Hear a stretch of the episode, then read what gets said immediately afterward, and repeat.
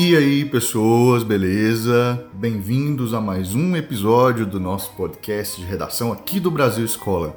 Eu sou o professor Guga Valente e hoje nós vamos falar sobre acesso à informação. Os dados são de uma pesquisa que o Fantástico mostra Olha o agora. IBGE, essa parcela da mundo, um site americano, ditador norte-coreano. Muito bem, ah, muito se fala sobre acesso à informação nos tempos de hoje, né? Me lembro quando criança de que os professores falavam que a gente não tinha um país melhor porque a população não tinha conhecimento, não tinha acesso à informação, livro era muito caro e, portanto, a população se mantinha ignorante, né?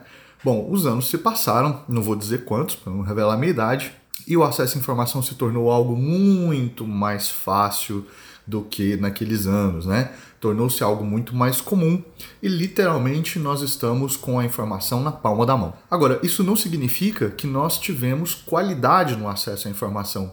Isso porque muitas das informações às quais nós acessamos não são boas informações, ou mesmo nós optamos por não acessar a informação para, por exemplo, perder tempo, às vezes numa rede social, ah, sem se preocupar de fato né, com se formar mesmo, né, com um processo de autoformação. Então, não estou aqui criticando as redes sociais, adoro redes sociais, estou em quase todas, mas a verdade é que se perde muito tempo, às vezes, com conhecimento comum, né, com senso comum, ou simplesmente com nada, né, com conhecimento zero mesmo. Então, a gente precisa se policiar, né, para que a gente não fique o tempo todo, né, só brincando nas redes sociais, sem de fato adquirir conhecimento, porque afinal de contas, nós somos conhecimento ambulante. Então a gente precisa se nutrir de, de- de- desse tipo de alimento, né? O conhecimento é um tipo de alimento que nos forma melhores cidadãos, né? Que nos forma melhores indivíduos. Então daí a importância de a gente estudar, daí a importância de a gente ler, de a gente se informar bem, para que a gente possa, né, funcionar numa sociedade um pouco melhor. Com o advento da internet, né, milhões de conteúdos diferentes passaram a fazer parte do nosso cotidiano. Então, todos os dias a gente tem acesso às mais diversas notícias, né, às mais diversas eh, notificações aí do mundo inteiro, né, principalmente do Brasil, que é o país onde a gente vive. Mas o fato é que a gente lida com alguns é, tópicos aí no meio desse processo de busca de informação, né, que vão ser o fato da problematização que a gente vai fazer aqui. A ONU, Organização das Nações Unidas, disse em 3 de junho de 2011 que o acesso à internet é um direito humano e que desconectar a população viola esta política. Então, quando a ONU reconhece, né, em 2011, que o acesso à internet é um direito humano, isso tem que ser respeitado pelos países. Né? A ONU não tem um poder de veto no sentido de obrigar ninguém ou de fazer sanções, mas a ONU é uma grande referência para que os países possam seguir né, esse caminho. Então veja, 2011 foi tarde, né? Uma vez que 2011 a internet já está bombando há muito tempo. É, há pelo menos 15 anos aí, né? A internet já estava a toda. Então foi um pouco tarde, mas antes tarde do que nunca, como diz o ditado, né? Essa data, né, junho de 2011, coincide, né, com o momento ah, em que o povo ali do Oriente Médio estava vivendo aquilo que foi chamado de Primavera Árabe, né? Aqueles países em que a população começou a se insurgir contra os seus opressores, os seus ditadores, né? E muito disso foi feito através da internet.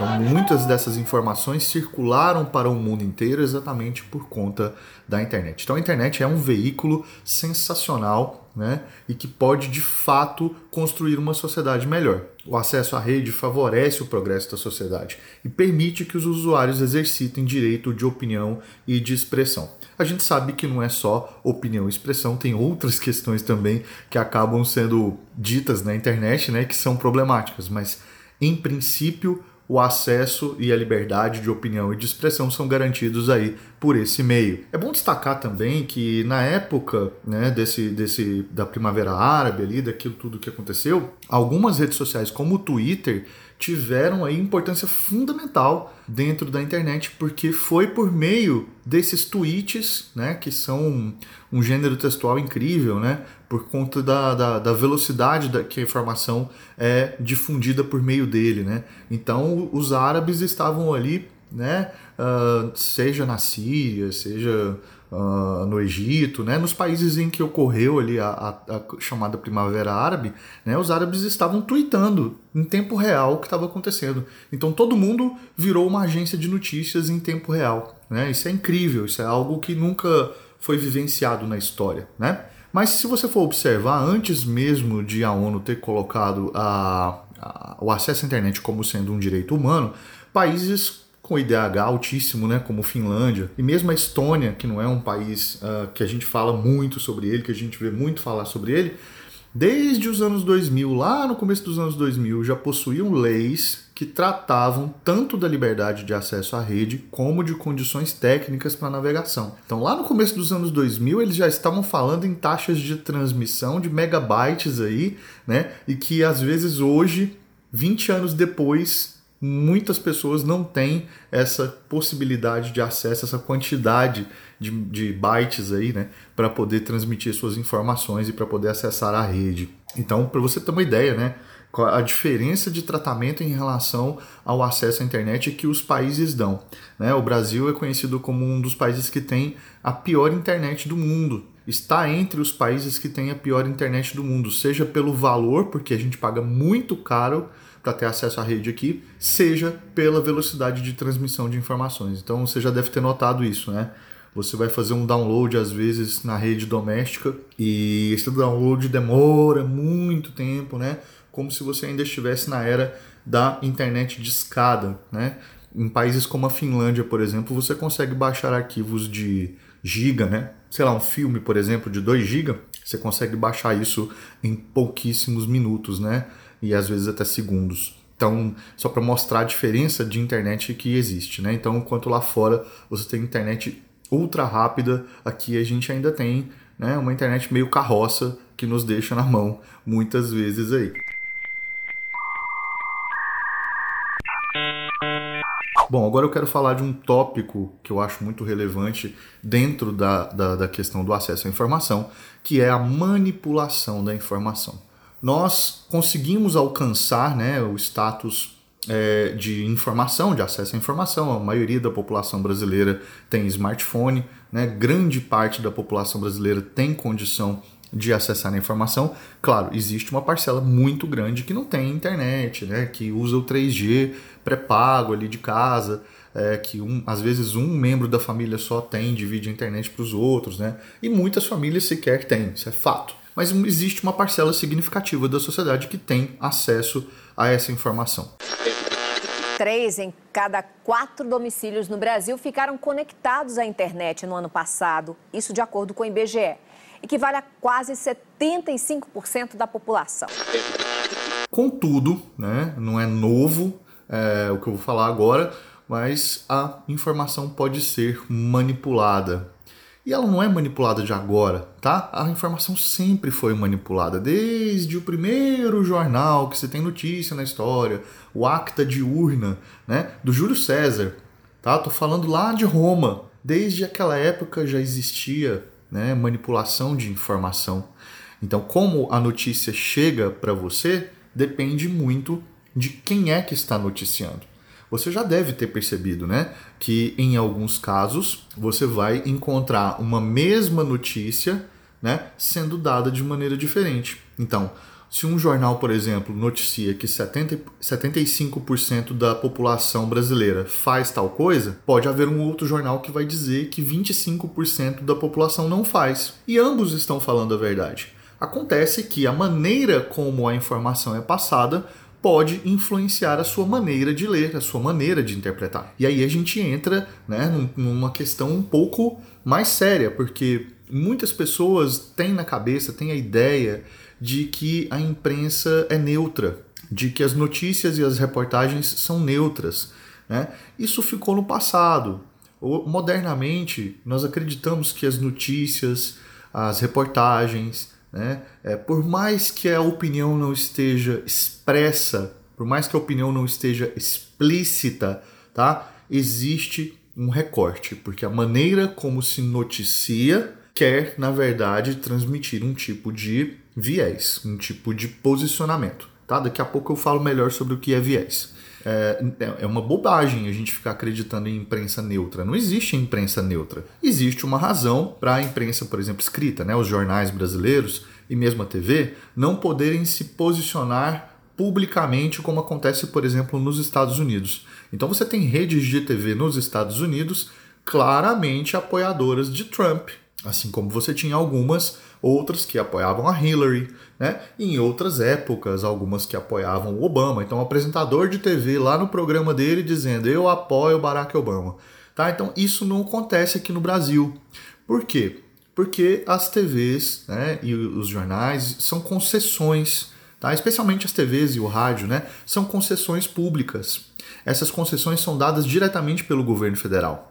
Então você não pode fazer propaganda política, tá certo? Você não pode se posicionar politicamente uma vez que essas concessões são dadas pelo governo. Bom, nós já vimos esse tipo de fato acontecer historicamente. Então, durante a ditadura, nós vimos isso acontecer, né? a, a, a política interferindo na informação e a gente sabe que o resultado não foi legal. Né? A gente sabe muito bem o que, que aconteceu naquela época, uma imprensa que era completamente manipulada, nós não tínhamos condição de saber de fato né, aquilo que estava acontecendo já que a imprensa era o tempo todo vigiada, né? especialmente depois do ato institucional número 5, que violou ali né, as nossas liberdades de expressão.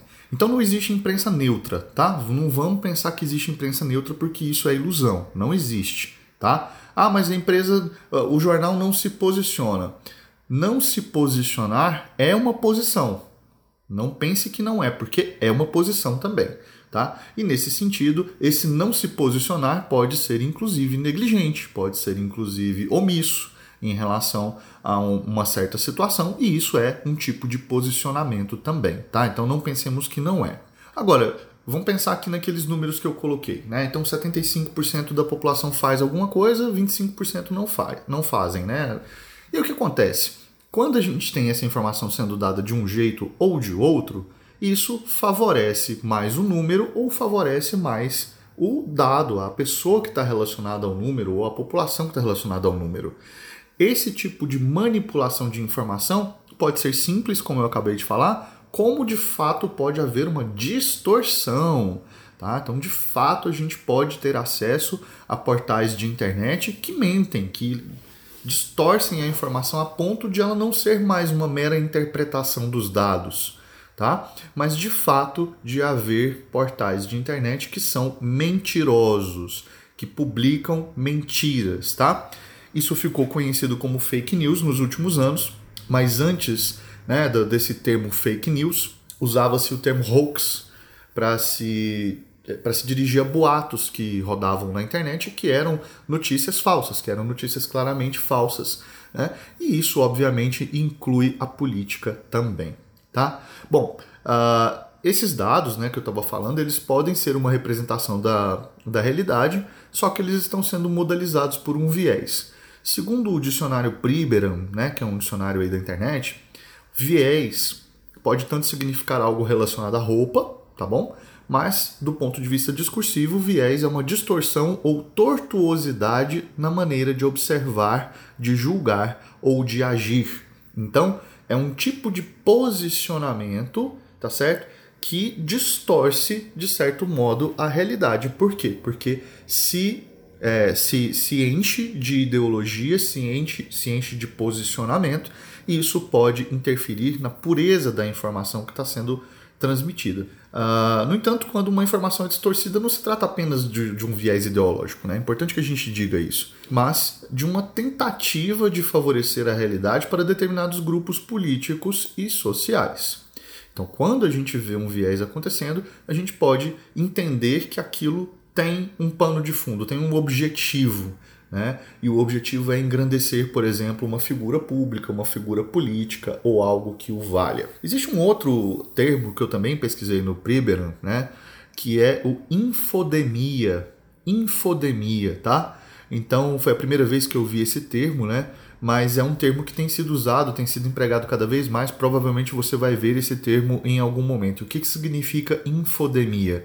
Excesso de informação sobre determinado tema, por vezes incorreta e produzida por fontes não verificadas ou pouco fiáveis, que se propaga velozmente. Então, por que, que esse termo surgiu agora? Porque o período no qual nós estamos, né, que é esse período de quarentena, tem propiciado uma chuva, uma enxurrada de informações, tá certo, a respeito do novo coronavírus, da Covid-19 e naturalmente muitas dessas informações são inverídicas, muitas dessas informações são falsas, né? E elas enchem os nossos celulares, elas estão pautadas aí na internet, no Twitter, nas nossas redes sociais de um modo geral.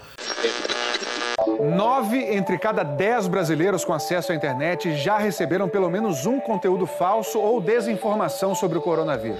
Os dados são de uma pesquisa que o Fantástico mostra agora com exclusividade. O estudo aponta para uma epidemia de informações falsas que influenciam a forma como as pessoas tomam decisões sobre a própria saúde. Muitos de nós acabamos nos informando apenas pelo que a gente recebe no WhatsApp, o que é um grande erro, tá? Um grande erro. Uma informação que é publicada no WhatsApp, que é passada de um grupo para o outro, não significa necessariamente que houve um processo de verificação. Não se sabe se houve uma checagem. Né? E aí eu entro aqui com uma informação que é importante para você que quer checar as informações. Tá? Nós temos agências independentes de verificação de informação aqui no Brasil. Então nós temos a agência Lupa, nós temos Fato ou Fake, nós temos a agência pública, nós temos o e-farsas e nós temos o fake check. Né? Esse check é tipo cheque, né? só que é com CK no final. Tá? Então, fake check. Essas informações, essas, essas agências de informação ajudam você, por exemplo, a criar uma maior vigilância epistêmica. Tá? O que, que é o termo vigilância epistêmica? É você sempre ficar com o pé atrás em relação a, a informações que você recebe. Né? Recentemente divulgou-se que o imperador coreano, né, norte-coreano Kim Jong-un, teria um problema na cabeça, no cérebro, que o teria levado a uma cirurgia, ele teria ficado em coma e morrido. E apesar de a gente ter pouco acesso àquelas às informações daquele país, não se confirmou até hoje se ele morreu.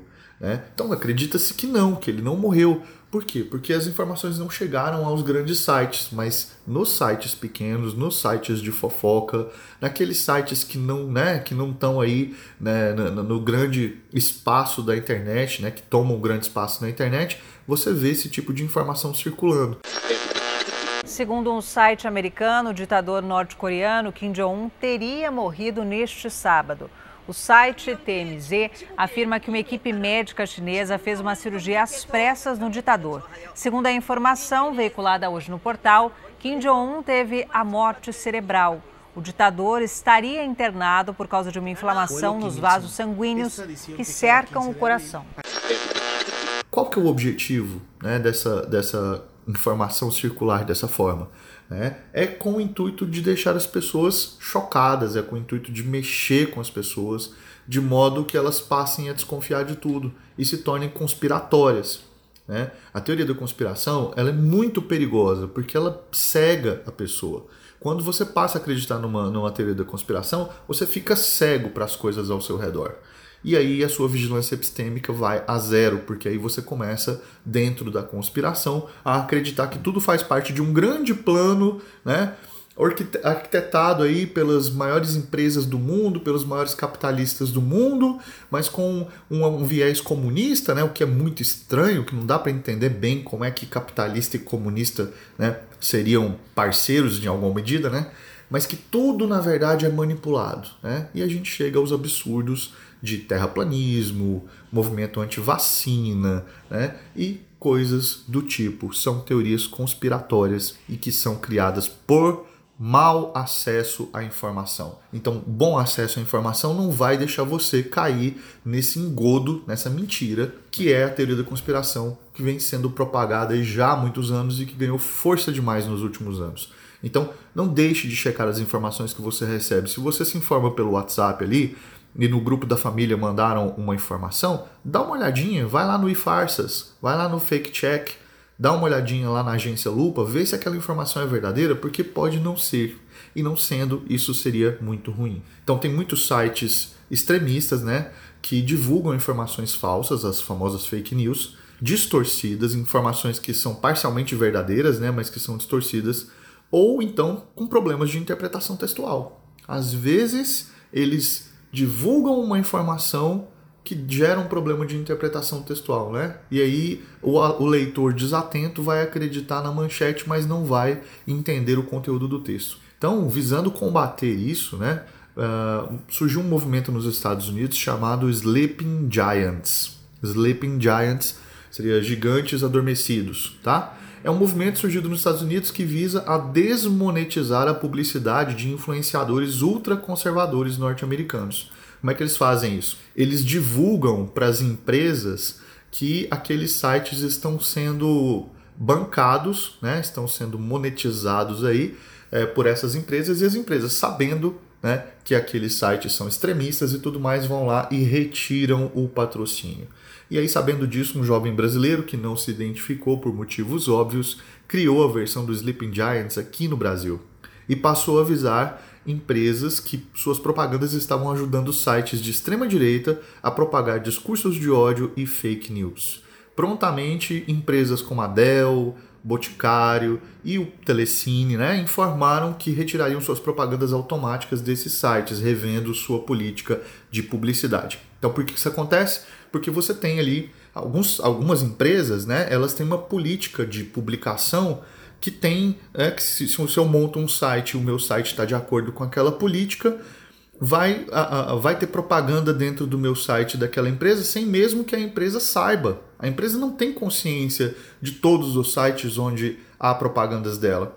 Então, o que, que o Sleeping Giants Brasil faz? Avisa a essas empresas que elas estão financiando mentiras, fake news e tudo mais, as empresas vão lá e retiram esses patrocínios, retiram essas propagandas e muitas vezes, né, segundo algumas delas, como a própria Dell, né, revêem suas políticas de publicidade exatamente para que não apoiem, né, esse tipo de coisa acontecer no Brasil. Então, procura lá no Twitter depois Sleeping Giants para você se informar melhor também sobre esse movimento, porque é um movimento contra as fake news, é um movimento contra a mentira, é um movimento contra a teoria da conspiração. Então, a gente apoiar esse tipo de coisa é importante para que outros possam ter uma informação de qualidade, para que as próximas gerações possam ser mais vigilantes epistemicamente falando, né? que elas possam ter uma vigilância epistêmica maior para que a gente tenha ações e que o acesso à informação seja feito de modo responsável, né,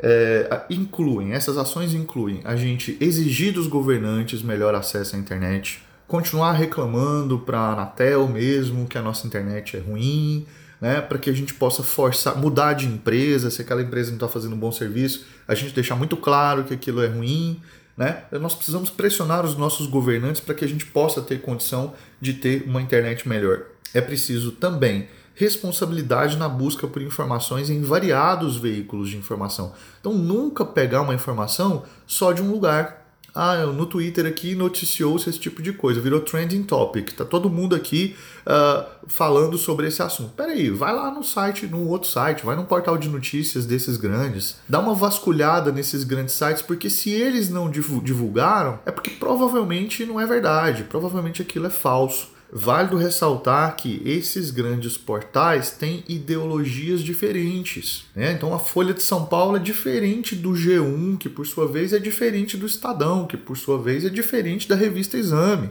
Né? Você tem posicionamentos diferentes e públicos aí que são segmentados. Então não haveria por que eles se juntarem num grande complô para poder te enganar. Então procura nesses vários sites, vai lá nas agências de verificação, porque é, essa checagem de verificação é fundamental para que você possa se informar melhor.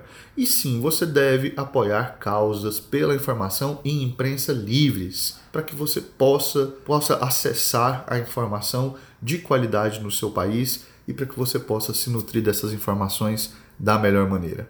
E vigilância epistêmica constante, né? Nunca deixar o pé na frente, sempre ficar com o pé atrás com tudo que a gente acessa de informação.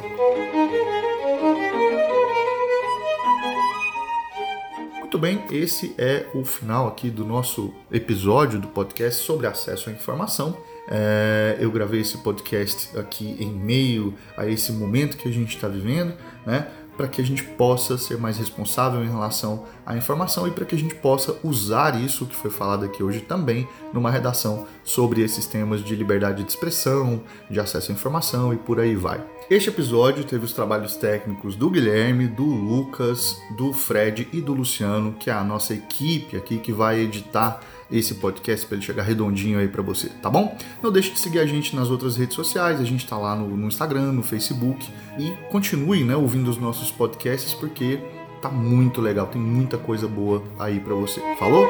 Grande abraço e até a próxima.